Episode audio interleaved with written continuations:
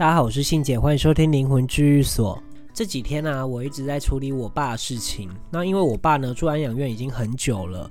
然后他住在那间安养院，其实上一次发生这件事情，就是他脾气本来就不太好。然后他上一次就是骂住户，然后骂看护，然后也骂护士的时候，大概已经是十年前的事情了。那这几天发生的这件事，就是护士跟看护觉得他的肉松吃太多，因为我爸很喜欢吃肉松，然后有时候我就会斟酌买给他吃。可是因为他就会造成他每天每天都想要吃肉松，因为他其实不喜欢吃安养院里面的饭。那其实我也吃过一次啊，我自己也是觉得没有很好吃这样。尤其是我爸还是重口味的，所以其实它里面那一些油盐都是很少的。然后我爸其实自己应该要去调整自己的一些口味，但是我觉得他年纪也到了，所以他应该也不太想改了。那这一次呢，他就是觉得被管了，就是我要吃多少肉松，那是我儿子我女儿买给我的，然后你们还管我要吃肉松，然后肉松如果不够，我还要去跟你们要，变成是你们在保管这样子。然后就那一天就爆发，然后就侧干辣椒啊。然后就没办法，就是控制自己的情绪。那院方就打给我姐讲这件事情，然后我姐也到现场处理了，然后呢也叫我爸跟他们道歉。结果院方呢还是希望我们可以搬出去。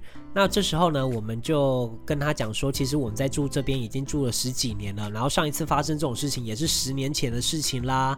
那院方这边就说，不然就带爸爸去看精神科，因为他们觉得我爸爸的精神有问题。结果前几天我就带我爸去看精神科，然后你知道他怎么跟精神科医生说吗？他说他脾气不好，他会改，但有时候住在那边压力太大了，他其实都知道他自己在干嘛，他自己有判断，可是有时候生起气来啊，那些都是无心之之过，但是他觉得骂人是不对的啦。然后我在旁边听到这些话呢，我就觉得我我爸还蛮正常的，虽然是有时候我觉得他有点失智，但是那个失智的成分还是蛮少的，就是有时候会忘东忘西嘛。可是虽然我这么说呢，但是依照我爸的个性，以我了解我爸的个性，他下次一定还会闹事情。所以呢，我就警告他，因为我爸以前是有在混的，就是呃，他的名字叫正平，我都叫他炳哥。我说炳哥。你这样子呢，就是在那边闹事，然后你不知道你儿子在这边欠了多少钱。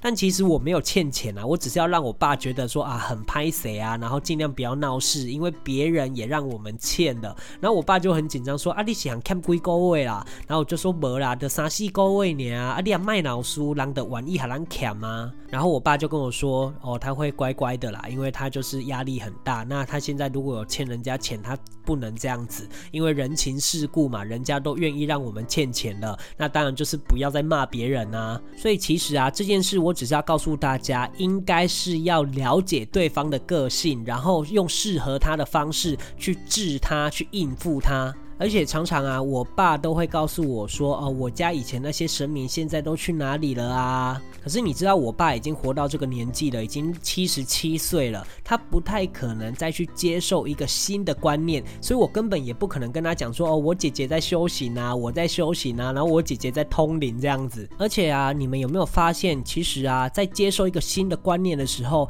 有拜神的，就是有信神的这一派，比起没信神的这一派，更不能接受一个新的观念。有信神的怎么可能会去接受说，哦，神也有坏的啊？尤其是老一辈的，会更不能相信这种事情，而且是更不能接受。即使我们说的是事实，我要告诉大家的是，永远都不要尝试要说服别人。其实我也有经过那一种时期，就是我很想要告诉大家说，我看到的是真的，我说的都是真的。但你不觉得你越想要证明的话呢，就越让别人觉得你有一些利益的一些企图心。有时候对方不信，你再怎么说他都不会信，因为今天他没有求救，而且他所相信的也没有觉得不能帮助到他。除非有一天他遇到了某一个困难，然后他所相信的是没办法帮他的，他才会想说啊，那我还有什么地方可以去信呢？所以这时候他就会发出一些求救的讯号。这时候你再告诉他这一些观念的时候，他比较能接受。就像是我有一个听众，他告诉我说他在说服他妈妈因果这些观念，可是因为他妈妈就完全不能接受，反而还骂了他一顿，然后他就觉得自己很委屈。那我就告诉他说，不要去说服你妈妈，因为那也不是他的错，真的不是他的错，因为他从小到大的一些养成的观念就是跟我们一样，都觉得神都是好的，神不会害人，所以这件事情其实没有谁对谁错。其实我今天说的这个不要说服别人的观念，其实都还蛮算蛮前期的，像是如果像我的角色的话，我带人家来处理，譬如说，如果你要处理一些感情的啊，譬如说，如果你不想要离婚，你可能遇到了一些困难，然后你不想离婚，结果处理完花了钱之后，你还是离婚了，这时候你就会觉得啊，这个东西是没有用的。可是因为你不知道，其实在婚姻里面或感情里面，我告诉大家过了，就是人为的因素很严重，这比较不像是生病。有时候生病的话呢，就是你的病菌那些无形的因果就是存在，医生再怎么看，有时候他们也是无能为力。所以呢，这时候这一些病因都是无形的病因是比较多的。可是感情部分就是人为的因素很重要，所以人为因素占了七成嘛。那有时候你去处理这些无形的，你只是化解这些灵魂的一些恩恩怨怨，可是你人还是必须要去面对，必须要去解决啊，也是必须要承受，因为你自己做错了某一些事情，你就必须要去认栽。所以如果你只是带着那种哦，我马上就想要有效果的话，其其实大家的期待值几乎都会有落差啦。所以这件事情就会对我蛮有压力的，因为其实我又没有收你钱，然后我却还要保证你怎么样怎么样。其实连医生都没办法保证你怎么样嘛。有时候你在花这个因果钱的时候，你会想说啊，到底有没有用？我这个钱该不该花？这跟看医生一样啊。为什么你不觉得医生会把你有没有可能医不好？那你会选择不看医生吗？所以如果你还是停留在这种观念的话，我会建议你先去反省自己，先去内观自己，自己人为的部分有没有做到极限了？你有没有好好的努力了？我之前就有说过，就是我们灵魂跟人为的部分就是占了各五十趴。那你当然是解决无形的五十趴之外，你的人为也要努力啊。你人为努力，如果只努力了五趴的话，那怎么可能会有效果嘞？尤其又是感情人为因素比较重的情况下，你当然就是要好好的去努力，或者是调整自己，改变自己啊。而且我跟你们讲，要帮助一个人，要让他相信你，其实我觉得是一件很困难的事情。这件事我也琢磨很久。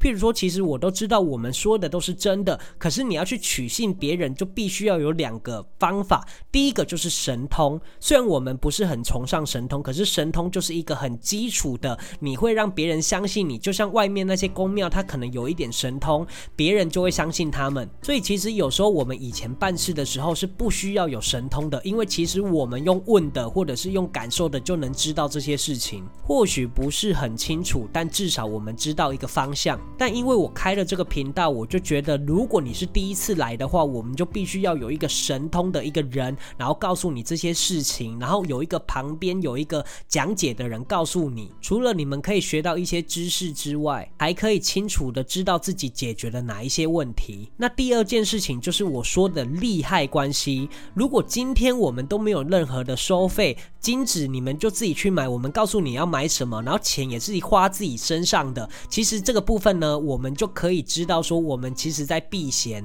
这个动作只是告诉你们，我们是真心诚意想要帮助你的。我们花时间却不拿走任何的酬劳，那你们处理事情起来也会更安心。那另外，如果你是呃比较没办法去买一些金纸或烧金纸的话，你要麻烦阿姑帮你烧，我也觉得这个都没有问题。但你就是要相信别人，而且啊，以前啊，我是很在意别人相不相信，但我现在其实已经呃成长很多了，我其实不是很很在意别人相不相信这件事情，我们都愿意花这些时间在这里，我们就是做好我们自己该做的事情。至于你们要不要相信，我觉得都无所谓，因为对我们来说没有什么利害关系。不管你们相不相信，我还是会继续做这样子的事情。这就是我跟你们说的无欲则刚，至少我们是真心。诚意无所求的去帮助别人，所以其实啊，要帮助一个人其实没有那么容易，因为你必须还是要有很多的方法。所以总结啊，我希望大家都可以不要那么想要说服别人相信这件事情。如果他遇到一些难关，他没办法解决的话，自然就会来找你，或者是有一些求救的讯号。